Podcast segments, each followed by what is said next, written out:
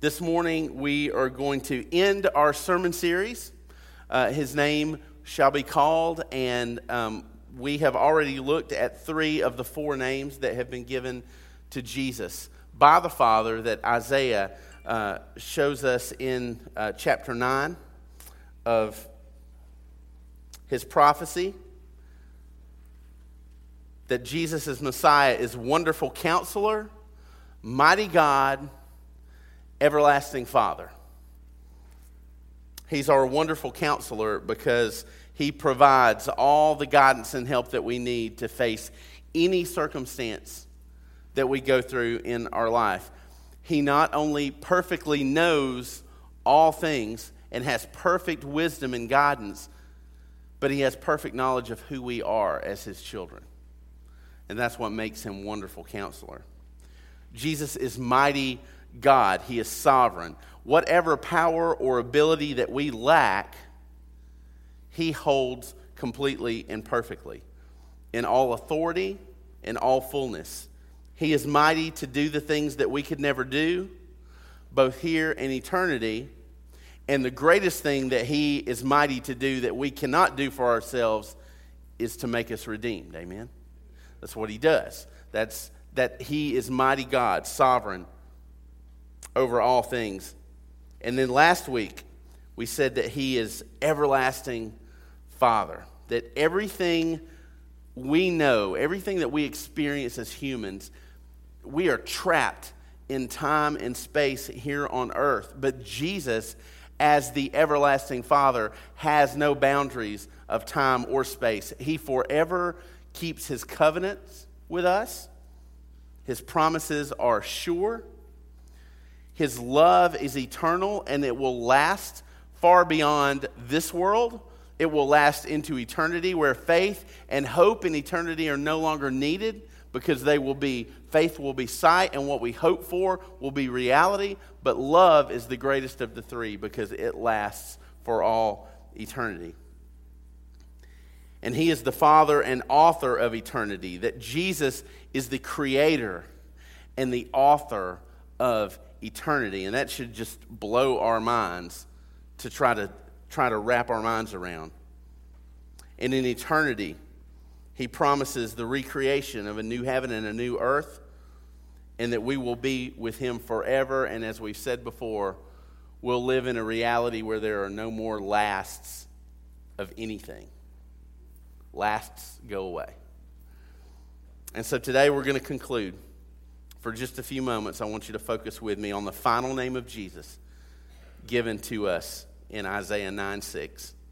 And if you'll look at it with me again, Isaiah writes, For to us a child is born, to us a son is given, and the government will be on his shoulders, and he will be called Wonderful Counselor, Mighty God, Everlasting Father. What's the last one? Prince of Peace. Isaiah says that Jesus will be called Prince of Peace. The angels, when we remember the account in Luke, the angels, when they made the announcement to the shepherds that night, they said, Glory to God in the highest, and on earth, peace, goodwill toward men. If most of us are really honest this morning, we probably more often feel like peace is something that we are looking for rather than something that we already have. If we're really honest. I think when we hear the word peace, most of us in our minds think, wow, that would be nice. Because we, our lives are so full of turmoil. The world that we live in is so full of turmoil. If Jesus came as the Prince of Peace, why is it so difficult for us to experience peace? Why do we often look at peace as something to be attained later? Like we've not like we don't have it, but we wish we could have it, and maybe one day we'll get it. But Jesus says, I've come as the Prince of Peace already. And so I, I thought about that a lot this week, and, and it's obvious that peace isn't one of the first words that we would use to describe the world and the culture that we live in. And I'm not just talking about war, I'm not talking about politics, just that. Obviously, the presence of wars and, and conflict among nations, obviously, there's no peace in that. But the truth is, sometimes it's hard for us to find peace within the four walls of our house.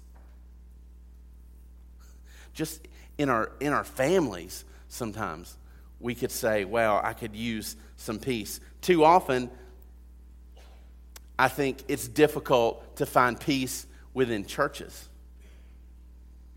all across the country. That there is conflict and turmoil that goes on within the church that is so unnecessary and so destructive and so hurtful to people.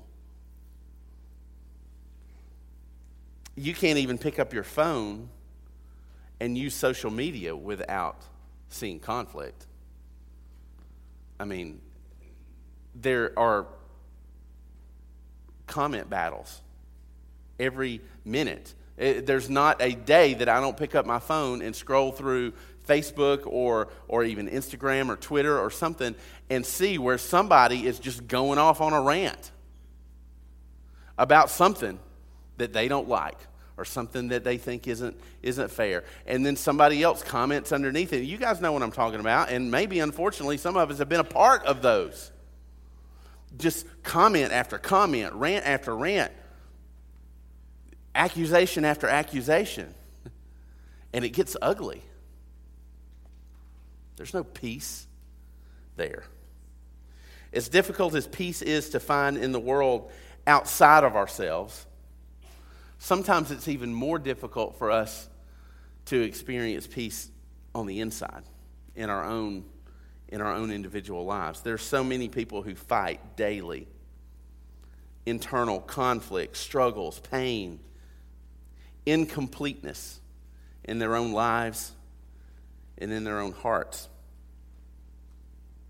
When Isaiah wrote that Jesus is the Prince of Peace, that Hebrew word that he uses is the word shalom. And that's a word that many of us are familiar, familiar with. It's a greeting. It's, it's a greeting that, that the Jewish culture even uses to this day. When we um, have taken our mission trips to Brooklyn, New York, and we go into the Hasidic Jewish community there in Brooklyn, um, as we would walk past, one of the things we would do is we would greet people as we would, as we would pass them, and we would say, Shalom. And our friend Pastor Jamie would begin conversations with Jews in that community by greeting them with that greeting of peace. That word primarily describes completeness, is what shalom means a completeness, a soundness, a contentment is what that word encompasses. And I think part of the reason that we always feel that we're in this endless pursuit of trying to find peace is that we misunderstand where peace really comes from. Like we're always looking for it. You know, like the old song says, you're looking for love in all the wrong places. I think sometimes we as people are looking for peace in all the wrong places. And the reason we can't find it is because we're not looking in the right place. We live as if we can find peace in lots of different places, that it's everywhere. That uh, some people spell peace M O N E Y right? I mean, don't we? Don't we pursue money as something that we think will bring us peace? Well, if I can just get to this point financially in my life, then I'll experience peace. And no, no, no um, bash on Dave Ramsey, but Financial Peace University uh, is the name of his program, which basically says if you can, if you can get financially stable like this, you'll have peace. Well, maybe, maybe financial peace but money doesn't bring the kind of peace that Jesus brings.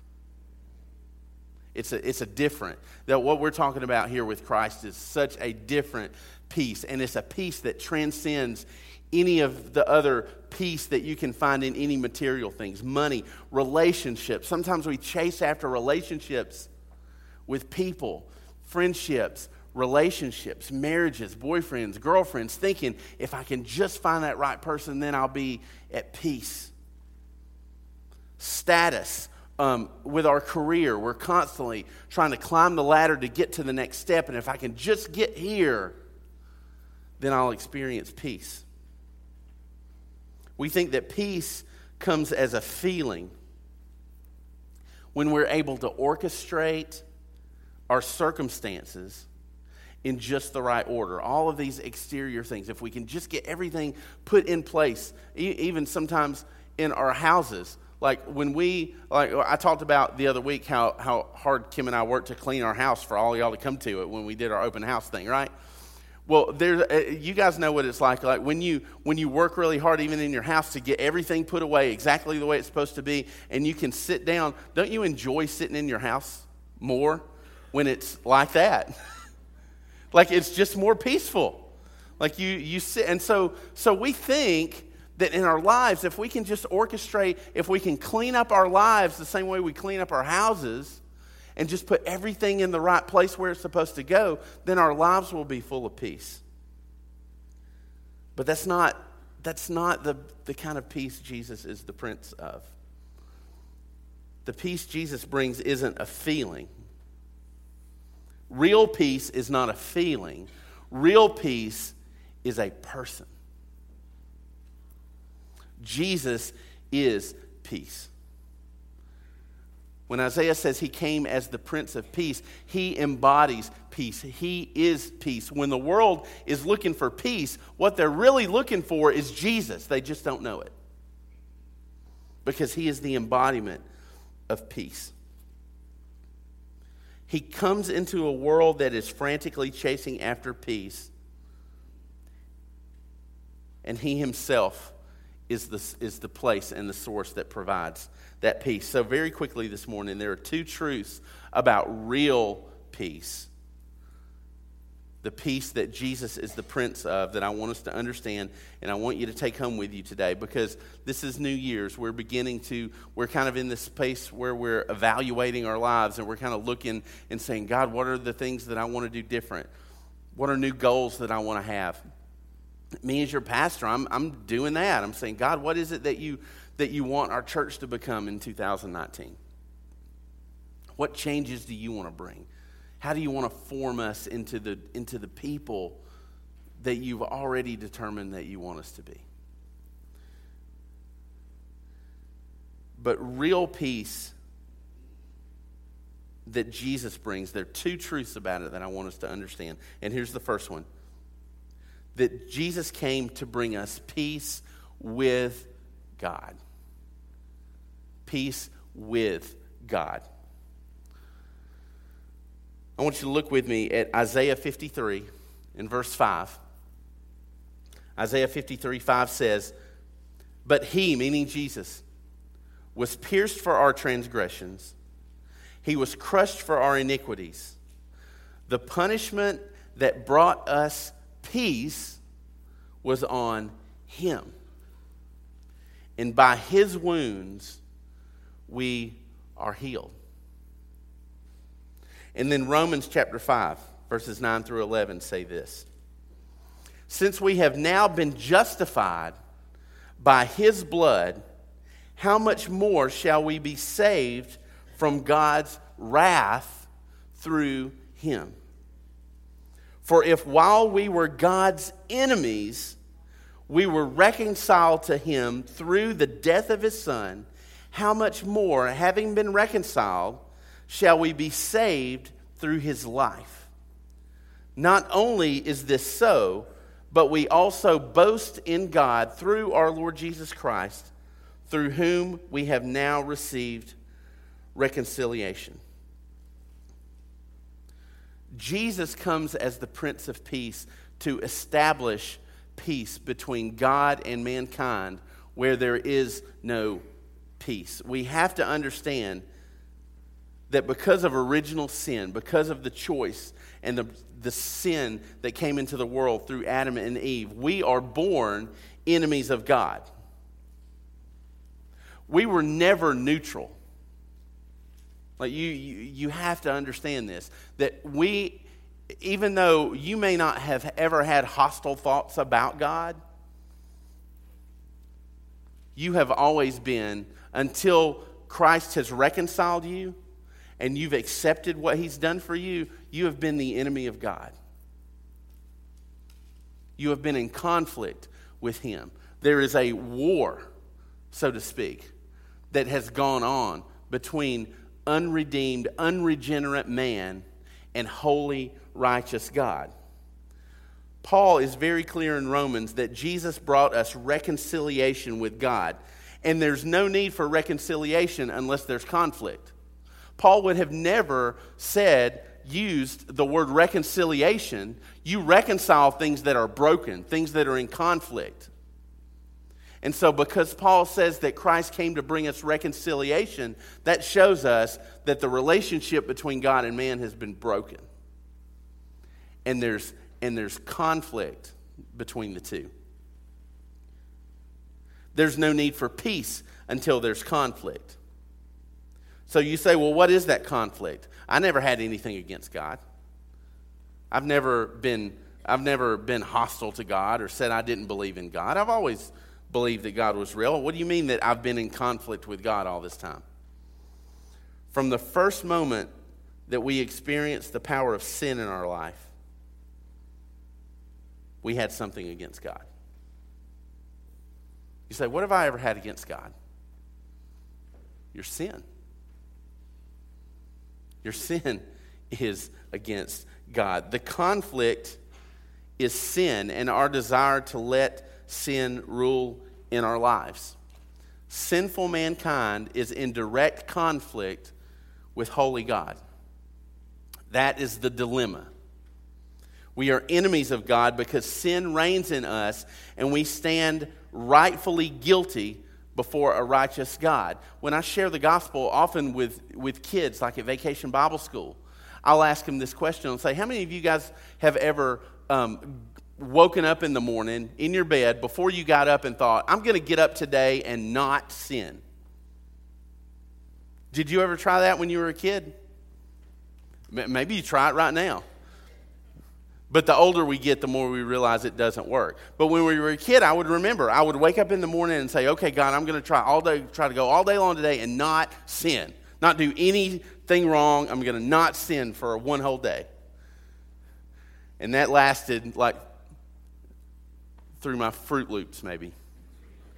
Um, because, because our sinful nature is at war with God, there's a conflict between the two.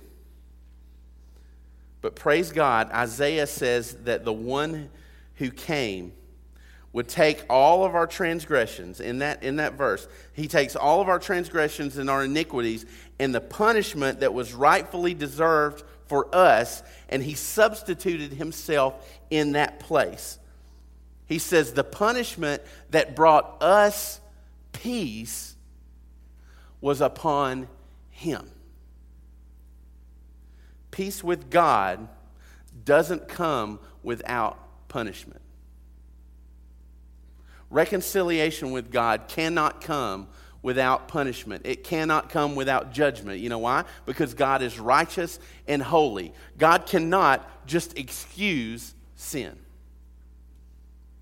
He doesn't call us before Him in the courtroom of righteousness and say, you know what, Eric, I really do love you. You're really, really, I, like, I love you. You're, I love you so much. And, and there's all, you're so guilty. But you know what? Because I love you, I'm just going to let you off the hook. If I were a judge in Rome, Georgia, and, and one of you came in my courtroom, and I saw you, and I'm sitting on the stand, and I say, Oh, oh what are you doing here, Danny Wiseman? I just picked you, Danny. Danny Wiseman, what are you doing here? Like, what in the world? Like, there is evidence galore that you are guilty as can be. And I go, Danny, I love you. Like you're my you're my friend. What what are you doing here? And my affection for Danny has nothing to do with the fact that he is guilty and my role as a judge is to make sure justice is served. If I were to call Danny up to my stand and say, you know what, man, we are pals. I love you.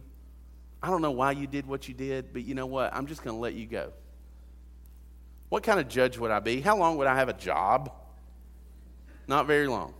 You know why? Because I've not been righteous. I have not made sure that justice has been served. God is the perfect judge. And so when you hear people say, "Oh, why if God loves everybody, why does he why does he send people to hell?" Number 1, he doesn't send anybody to hell. Number 2, because he can't be unjust. God is perfect love, but he is also perfect justice. And he doesn't just write off our sin because he loves us. Peace with God can't come without punishment, but this is how much he loved us. He said, Justice has to be served, sin has to be punished, but I'm going to send my son to be the substitute for your punishment. You want to talk about love. Wouldn't it have been easier for God to just write it all off? But he had to maintain his perfection, his perfect love, and his perfect justice as righteous, holy God. And he said, punishment, judgment has to be served. So I'm going to put it on my son. And Isaiah says the punishment that brought us peace was on him. The end of this conflict is where real peace starts. Until you surrender to God through Jesus' substitution for you on the cross, you can never have real peace. You can look for it in all of the things and people and places that you can think of. But until you surrender to the gospel that Jesus came to bring peace between you and God, you will never experience real peace. So once we've experienced peace, experienced Jesus as the only one who could bring us peace with God, that there was conflict between us and God, and Jesus came to, to resolve that conflict, to bring peace between us and God. Then, after that, we're able to experience the daily reality of the peace of God. That's number two. Jesus came to bring us peace with God, to end the conflict between God and mankind. And then, after we've experienced that, then we're able to experience a daily reality of the peace of God. So Jesus brings us first peace with God, and then he brings us the peace of God to dwell in us. Listen to John chapter 14. Jesus is talking to his disciples. John 14, beginning in verse 25. All this I have spoken while still with you, but the advocate, the Holy Spirit, whom the Father will send in my name, Stop right there for a minute. You notice that the whole doctrine of the Trinity is in that one verse? The advocate, the Holy Spirit, that's the first person, whom the Father, second person, will send in my name, Jesus, third person. And he will teach you all things and will remind you of everything I have said to you. Look at verse 27. Peace I leave with you my peace I give you. I do not give to you as the world gives. Do not let your hearts be troubled, and do not be afraid. Because Jesus is the only one who could bring peace in that conflict between sin and the righteous judgment of God. He is the only one who can bring peace on a day to day basis through the personal relationship that begins the day we receive Jesus as Lord and Savior. That day to day peace that we're looking for only comes in a personal relationship with Jesus Christ. It doesn't come from all the other things that we're looking for it to come from. This is the only place. I'm afraid that so many people, even some Christians, have given up on the presence of peace in their lives. I mean, I think some people have just given up on the fact and they think there's no way that I'm ever going to really experience peace in this world. It is too messed up. There's too much conflict going on. There's too much war, destruction, turmoil, maybe even in my own life and my own family. There is so much messed up about my life that even if I'm a believer, even if I'm a Christian, I'm glad I'm going to get to go to heaven and maybe one day experience peace because right now I don't, I don't feel it. And it seems impossible. But this is what we've missed. If Jesus is the Prince of Peace, the presence of Jesus in our life is the presence of peace. Peace comes with presence. The presence of Jesus. The presence of Jesus as our Lord and Savior. It comes in the relationship between us and Christ. Jesus said, Peace I leave with you, my peace I give you. Do you realize Jesus says, I'm, I'm going to give you the same peace that I have? That's the peace I want to give to you. And that's eternal. You think about the peace of the Holy Son of God being in you. Jesus says, That's the peace I've come to give you. You say, Well, how do I get that peace? Because I don't feel it. Look in John chapter 15, verse 5. Jesus says, I am the vine, you are the branches. If you remain in me and I in you, you will bear much fruit. Apart from me, what can you do? Nothing. If you remain in me. Jesus used this illustration of the branches and the vine to say that the life that comes from the branches, the vine, the fruit that comes from the branches, only come from the branches when they are connected to the vine.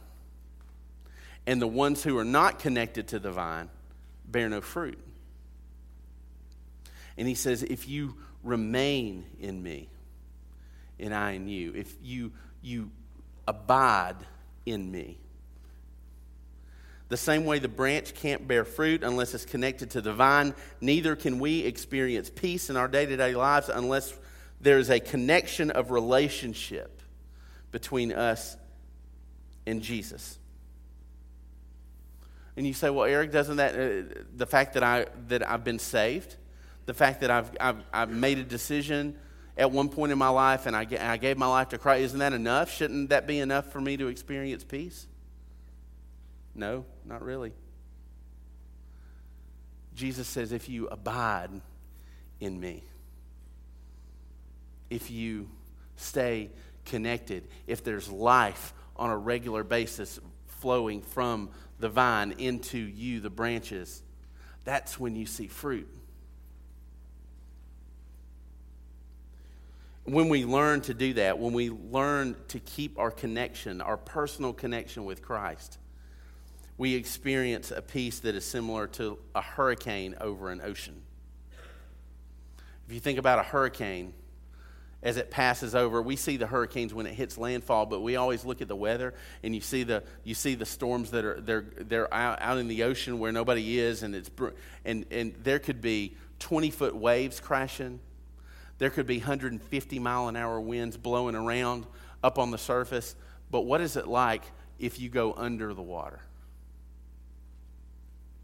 and you go feet and feet and feet below the depths of the ocean, you know, you know what you'll find?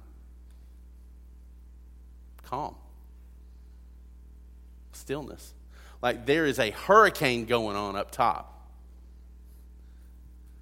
But if you dive down underneath the water, it's still. That's the peace that Jesus is talking about. Peace doesn't come from our circumstances.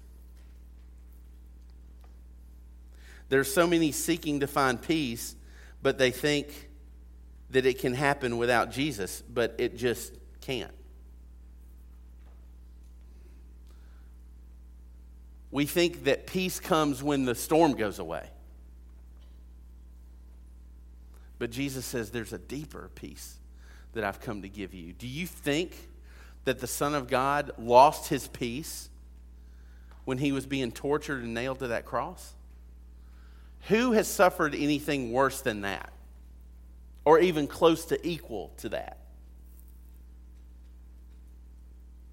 And do you think Jesus, for a moment, do you think he lost his peace? Do you think in those moments of the worst turmoil any human being could ever experience, do you think Jesus stopped being the Prince of Peace when he hung on the cross? Of course not. His circumstances didn't look peaceful, but he was still the Prince of Peace. He never lost it. And he says, uh, we sometimes just think that peace is our circumstance. When we ask Jesus to bring us peace, we're, we're really asking him to take the storm away. And Jesus says, Peace isn't about what's above the water, peace is what's underneath. Peace is what it comes regardless of what the circumstances are. And you know who these people are, and you've seen it because you know it's real. I'll tell you guys, I saw that kind of peace weeks ago when I was with um, the Freddie Giles family, when I was with those guys. I saw that peace in Freddie's eyes, in his home, minutes and hours before his life was going to end.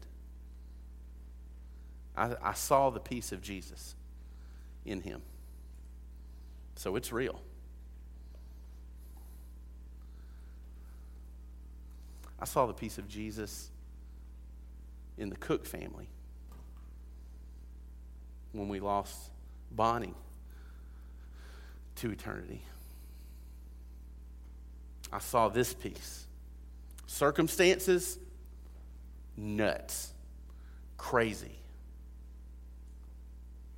Wouldn't wish on anybody. But the presence of Jesus, the presence of peace, is so real and so true. It goes beyond what's on the surface. So you may be asking, okay, Eric, I'm a believer. I know I'm saved, but there's so much turmoil in my life. I haven't felt that kind of peace in a really long time. If I have Jesus and Jesus' peace, why am I not feeling it or experiencing it? I got, I've got a question to ask you to try to help you figure that out. We said that peace comes from the presence of Jesus. And even though you've trusted him as Lord and Savior, how present is he in your life today? If Jesus is the embodiment of peace, if he is the Prince of Peace, and his presence brings peace, if we as believers aren't experiencing the peace of Christ, regardless of our circumstances, maybe we need to see how present He is.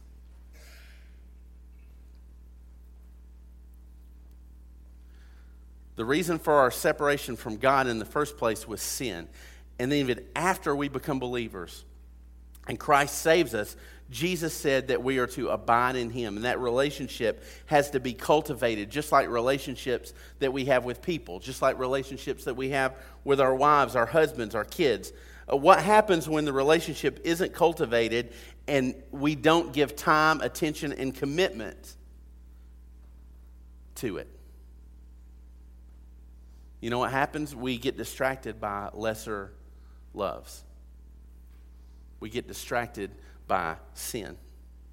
Though we belong to Jesus, we stop abiding in Jesus, and the reality of the peace that He provides becomes hidden behind all of these other things that our minds and our hearts are focused on.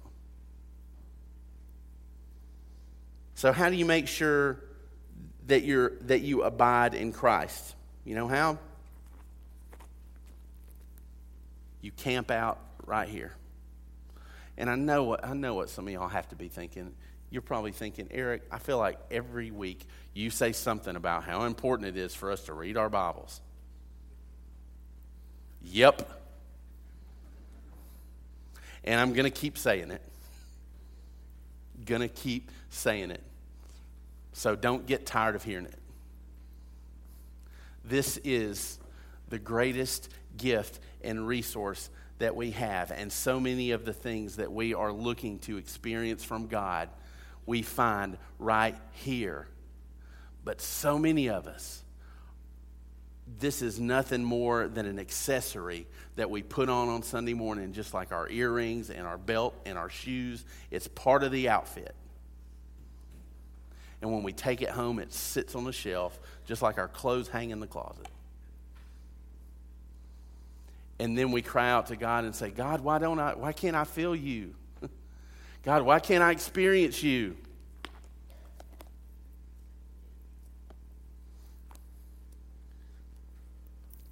The peace that we experience in Jesus comes from knowing that he keeps his promises, and those promises are the source of strength for us in the storm but we're not going to abide in his promises if we don't know what his promises are. And the only way you can know what his promises are is to read this book.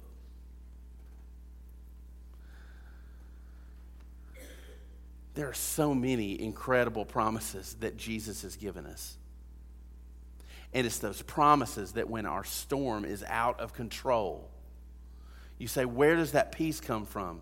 Comes from. It comes from the knowledge of the promises that Jesus makes. And to know that when Jesus makes a promise, he keeps it.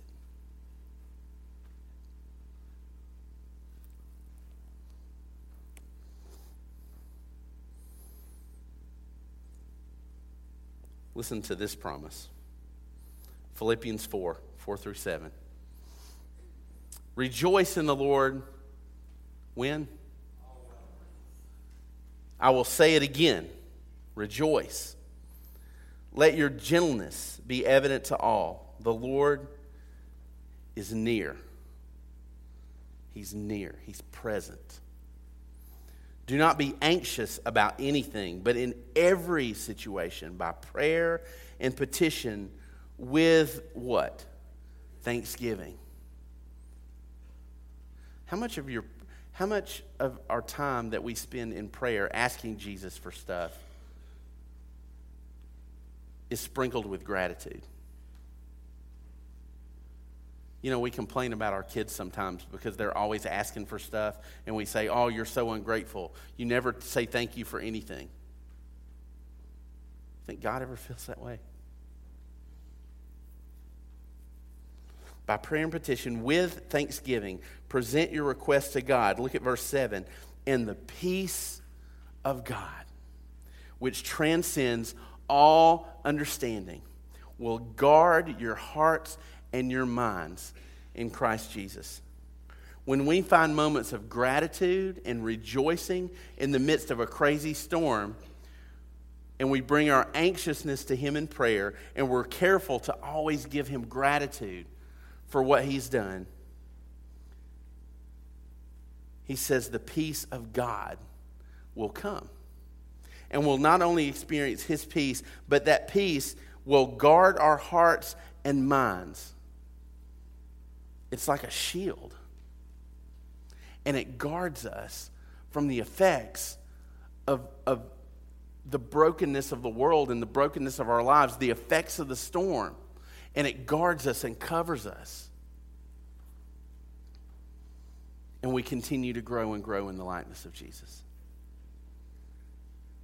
Jesus is the only one who secured our peace with God, and He is the only source of the peace of God in our life day to day. Wouldn't you love to find some peace? There's only one place to get it.